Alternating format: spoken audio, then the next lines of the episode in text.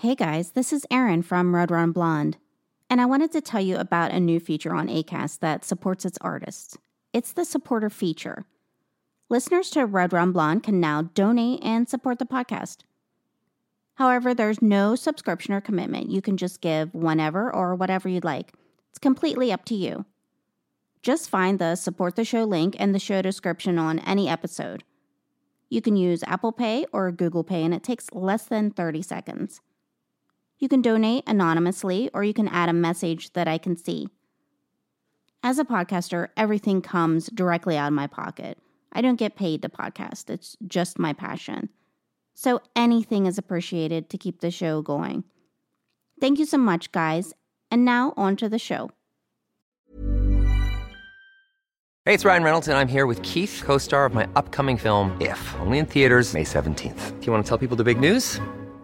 All right, I'll do it. Sign up now and you'll get unlimited for $15 a month in six months of Paramount Plus Essential Plan on us. Mintmobile.com slash switch. Upfront payment of $45 equivalent to $15 per month. Unlimited over 40 gigabytes per month. Face lower speeds. Videos at 480p. Active Mint customers by 531.24 get six months of Paramount Plus Essential Plan. Auto renews after six months. Offer ends May 31st, 2024. Separate Paramount Plus registration required. Terms and conditions apply if rated PG. Millions of people have lost weight with personalized plans from Noom. Like Evan, who can't stand salads and still lost 50 pounds. Salads generally for most people are the easy button, right? For me, that wasn't an option. I never really was a salad guy. That's just not who I am. But Noom worked for me. Get your personalized plan today at Noom.com. Real Noom user compensated to provide their story. In four weeks, the typical Noom user can expect to lose one to two pounds per week. Individual results may vary. Hello and welcome to Red Rum Blonde. This is a true crime podcast. Each week, I'll explore a case, the victims, the facts, and the mystery surrounding it. Some are solved, some remain unsolved. I'm your host, Erin Fleming.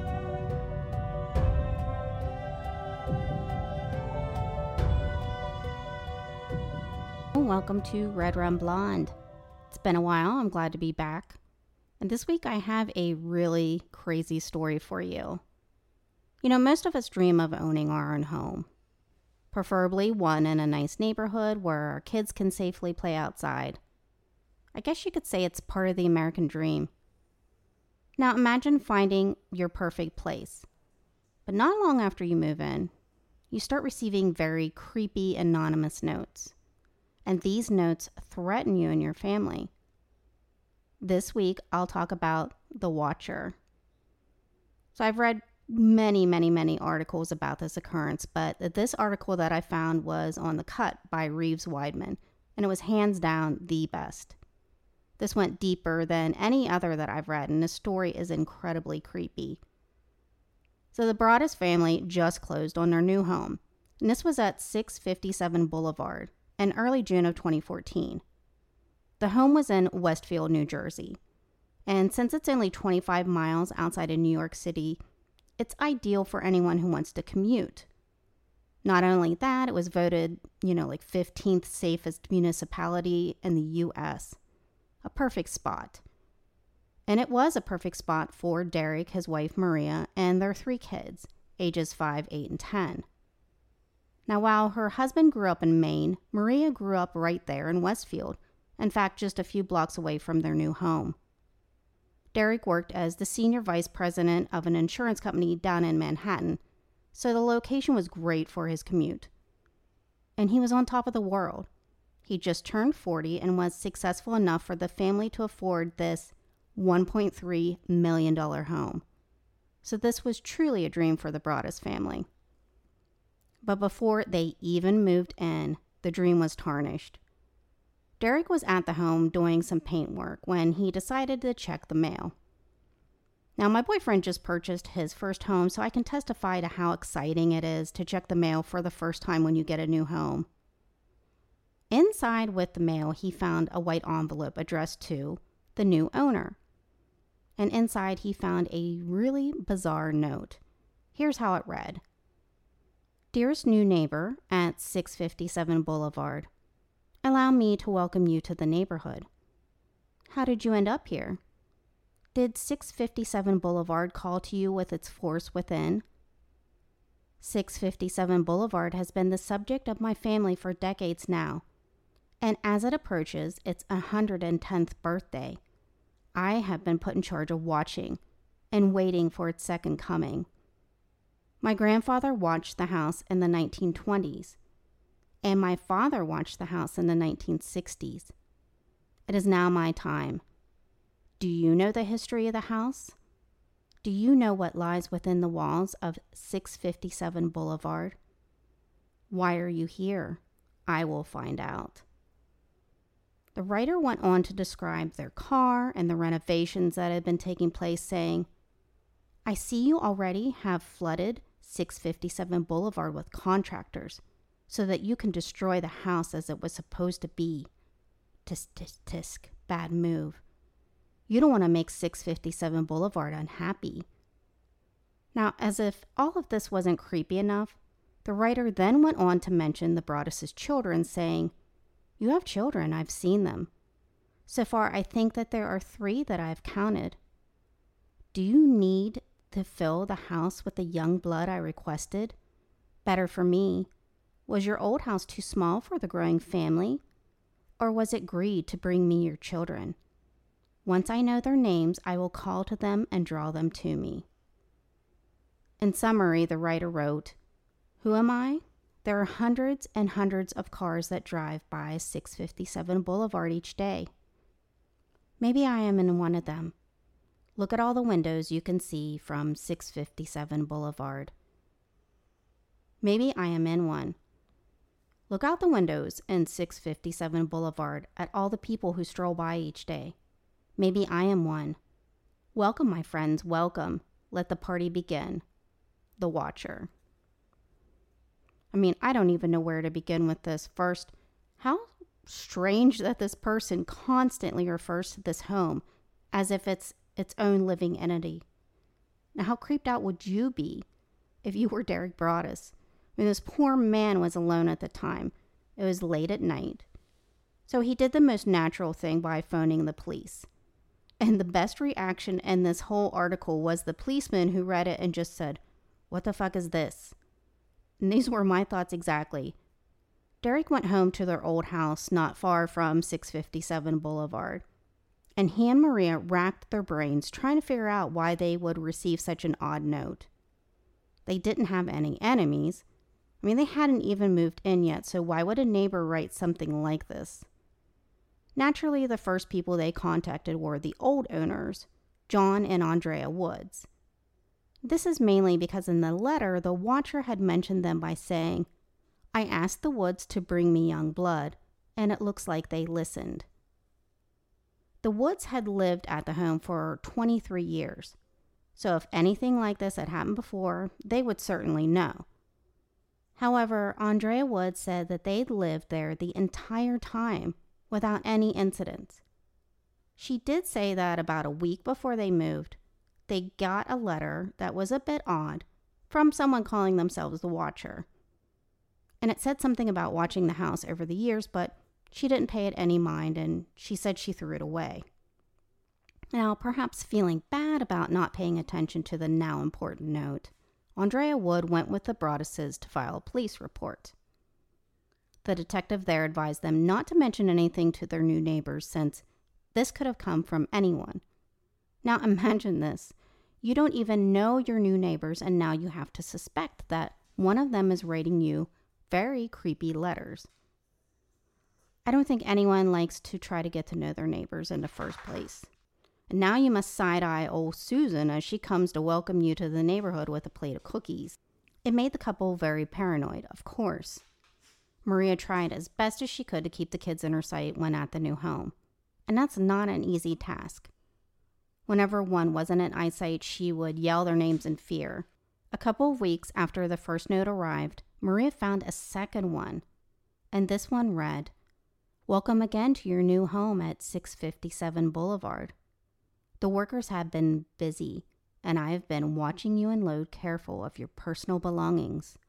The dumpster is a nice touch. The house is crying from all the pain is going through.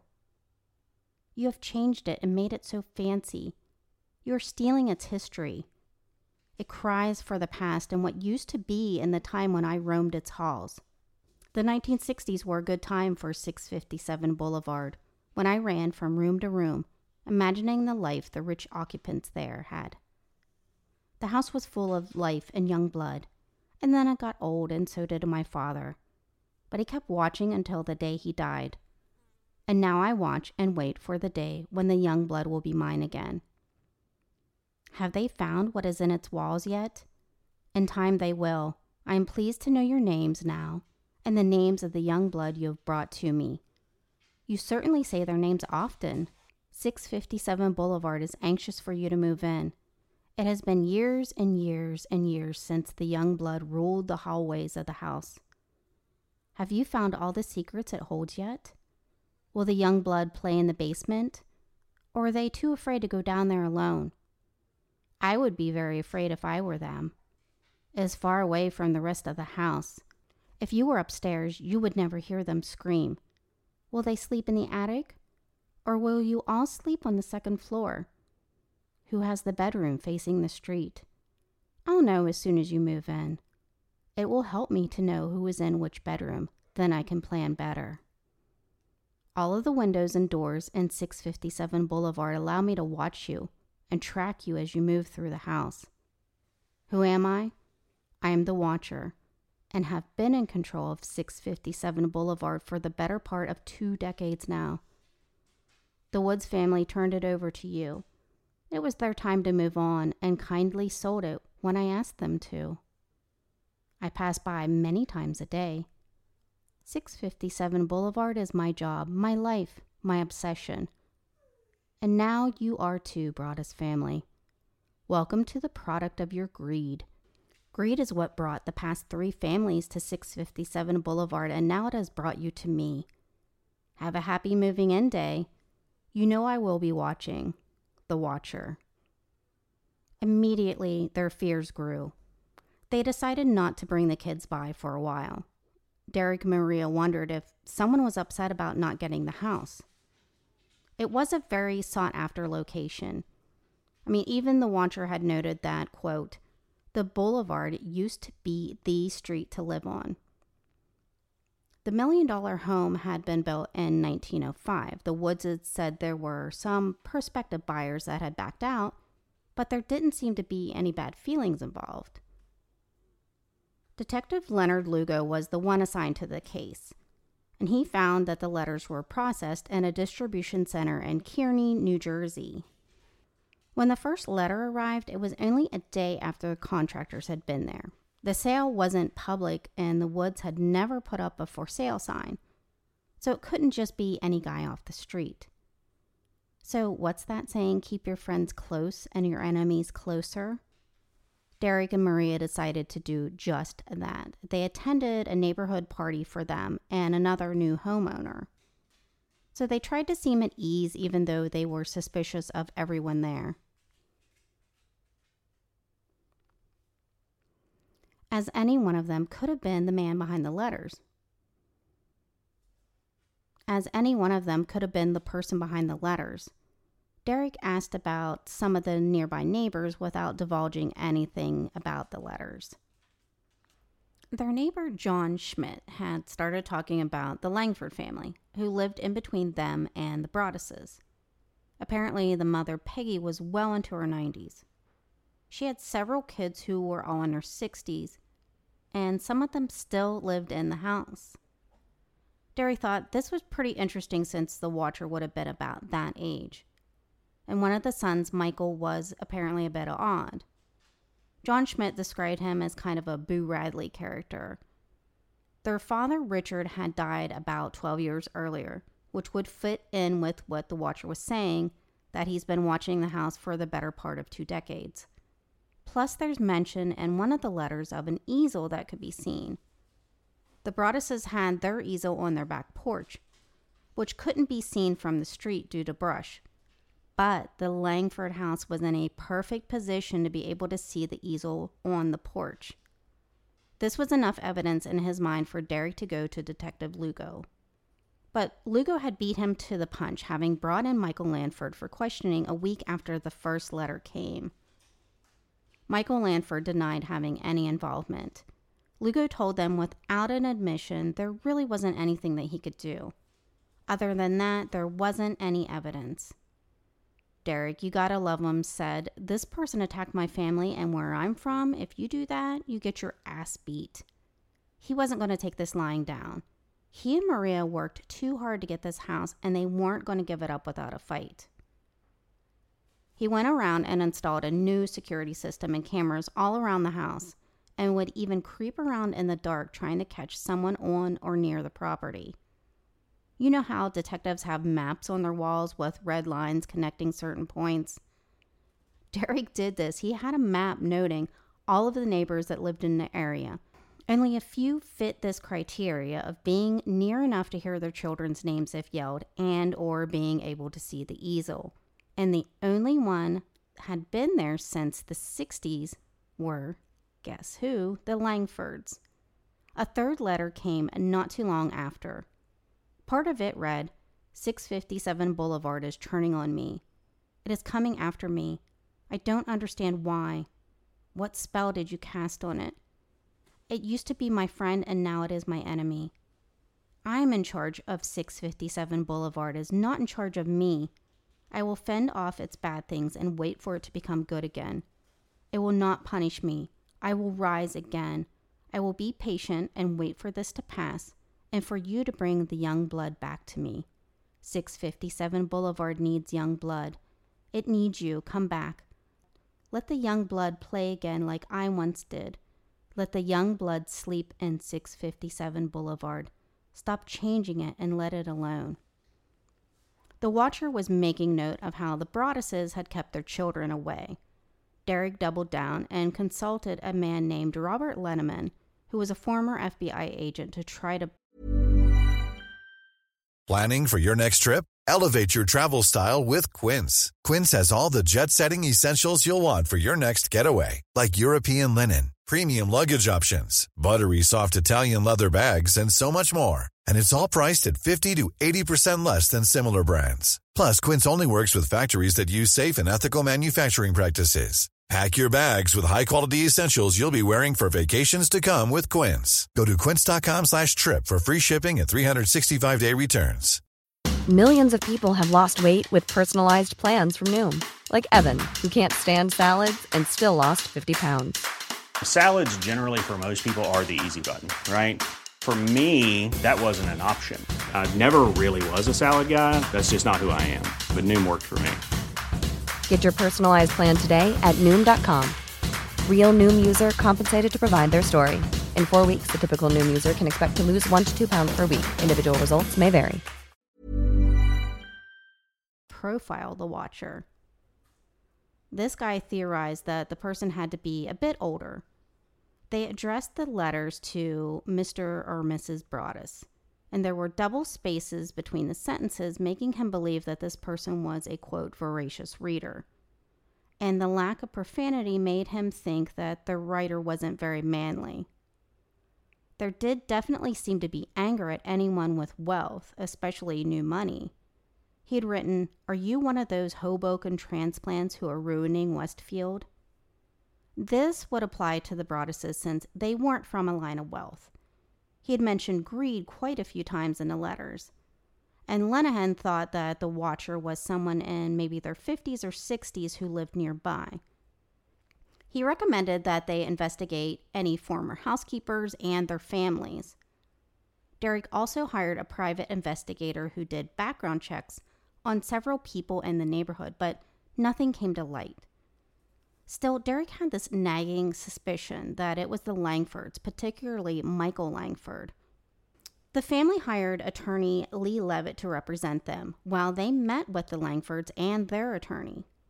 They wanted to state their case, showing the letters and an explanation why they suspected them, but the Langfords, of course, denied any involvement and they left the meeting angry. Detective Lugo didn't think Michael Langford would ever be the type to hurt anyone, so he pretty much ruled him out. Plus, the neighborhood had some sketchy types, as turned out by the private investigator. he found two sex offenders just within a few blocks. And the house painter for the family even noticed something odd while on the job. The house behind the Broadduses had a pair of lawn chairs that were facing their property. And the painter saw an older guy sitting in one of the chairs, not facing his own home, but facing theirs. So it was just a testament to how it could have been anyone, and it made everyone seem suspicious. Now you got to remember, they haven't even fully moved in yet, but they had already sold their old home. By this time, Maria's nerves were shattered. She couldn't contemplate living there with the kids, despite Derek doing everything from getting the cameras to looking into ex military to patrol the yard. The family ended up moving in with Maria's parents, and they were still paying the mortgage and the taxes at the house. They decided to try to sell their dream house, which is really sad. The stress was just too much, and it started taking a toll on their marriage. The Broadduses fully intended to disclose to future buyers the letters the Watchers had sent. They weren't going to keep it a secret. They didn't want to trick anyone into buying the place. Initially, they wanted to sell it for more than they bought it for because they did so many renovations. But all the bids that came in were well below the asking price. They even had an agent tell them that they were crazy for telling anyone about the letters, but they felt they had to tell anyone interested, just like they wished the Woodses would have told them about the letter they received. In 2015, they filed suit against the Woodses for not telling them about the letter. And this is when the story made the news.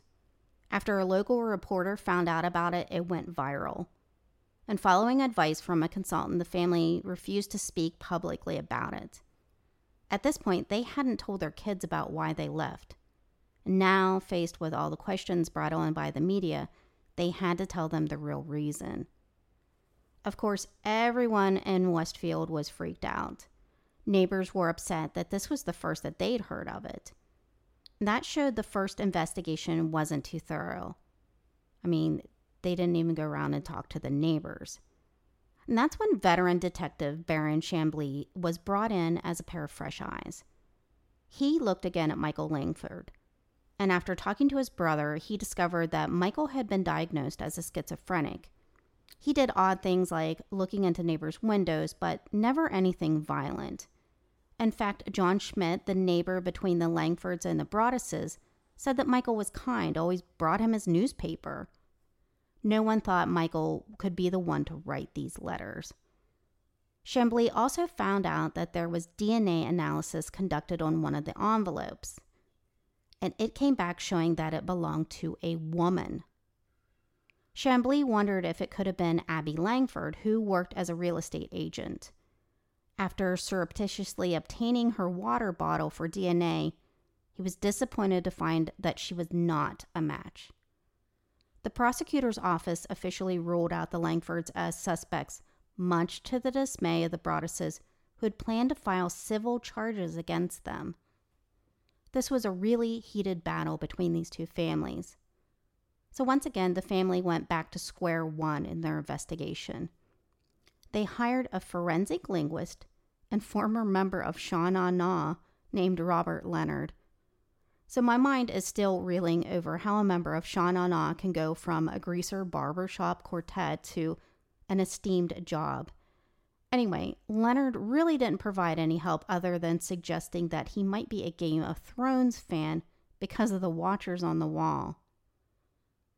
Chamblee did find out that another family had received a letter from the Watcher, and this was sent around the time the Broadduses received their first letter.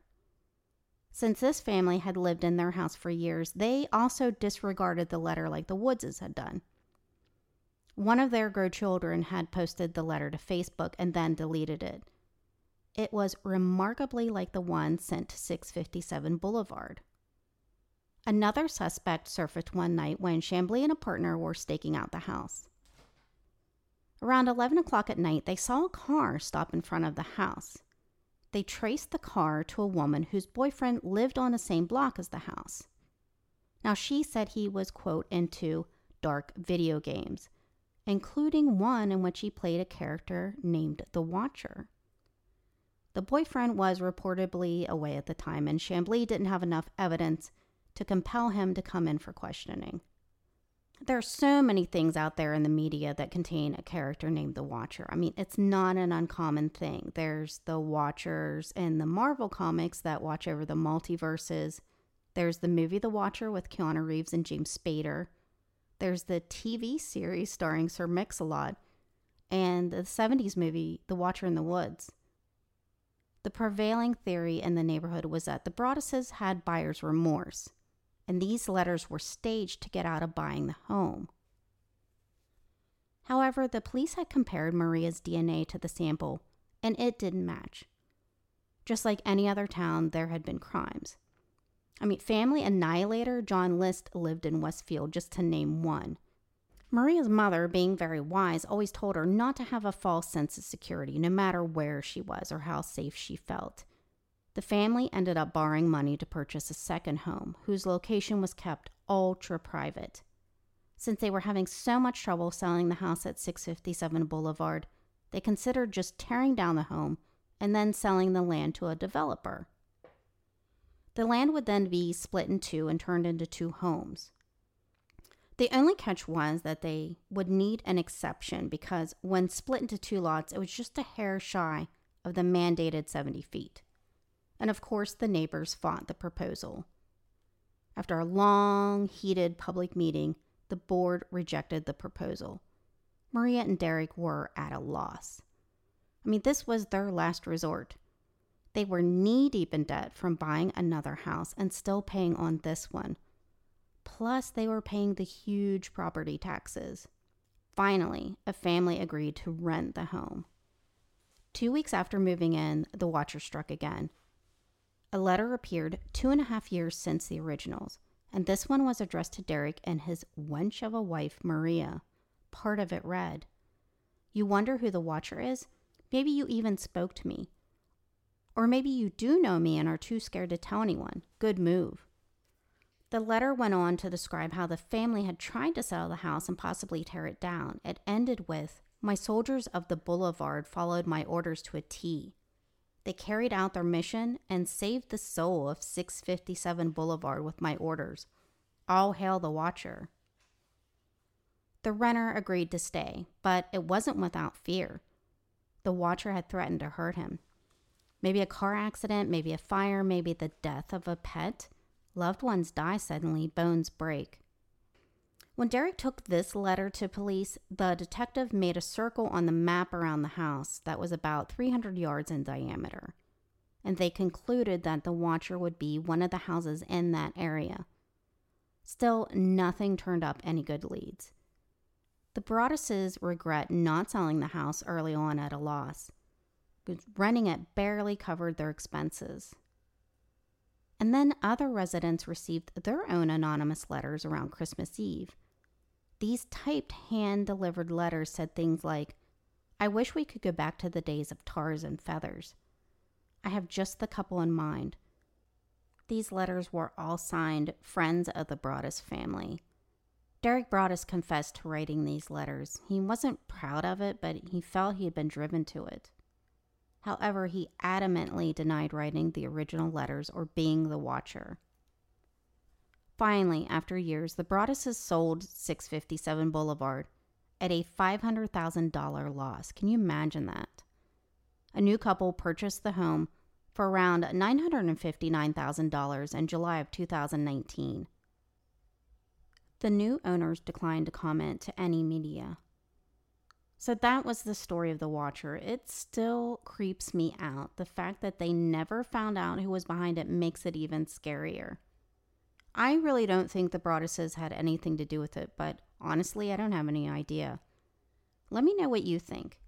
I'd love to hear your theories on this. Reach out to me at redrumblonde at gmail.com, and I'm always open to story suggestions. And I want to thank everyone who has given me some.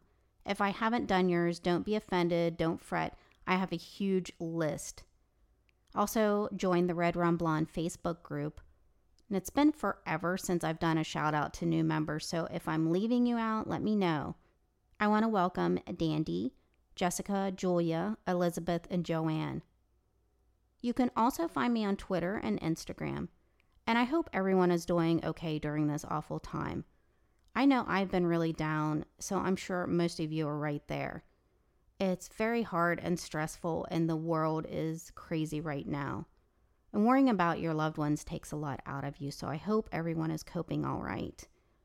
So stay safe, don't get sick, get out there, do some protesting. Um, if you're out there protesting, man, I'm proud of you. Uh, thank you so much for listening and catch you guys next week.